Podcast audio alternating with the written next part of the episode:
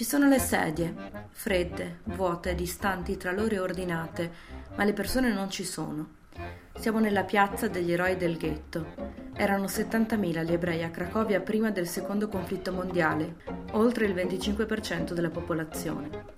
Quando chiusero il ghetto ne rimasero solo 15.000. Passeggiamo lungo le vie di quello che era il ghetto della città, dove furono portate a forza uomini, donne, famiglie, menti brillanti della società, isolati con l'accusa di essere portatori di malattie.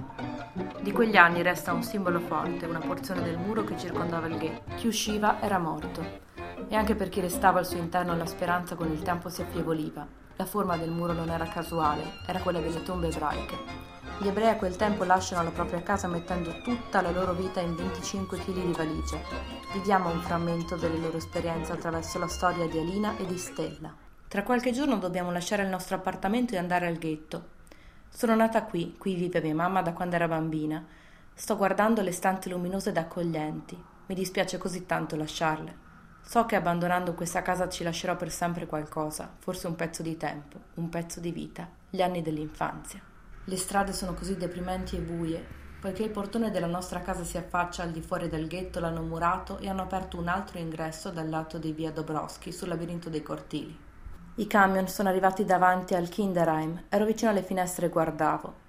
Hanno condotto i bambini in coppie fuori dall'edificio e li hanno fatti salire sui camion con i teloni abbassati.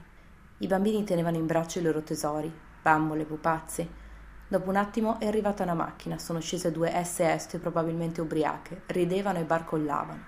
Nella stanza c'è un silenzio mortale, dalla strada arrivano urla strazianti di bambini, grida di aiuto.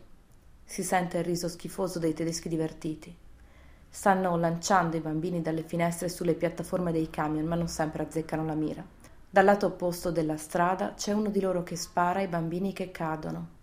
Una ragazzina è uscita dal portone, sta correndo nel mezzo della strada con la sua bambola stretta al petto.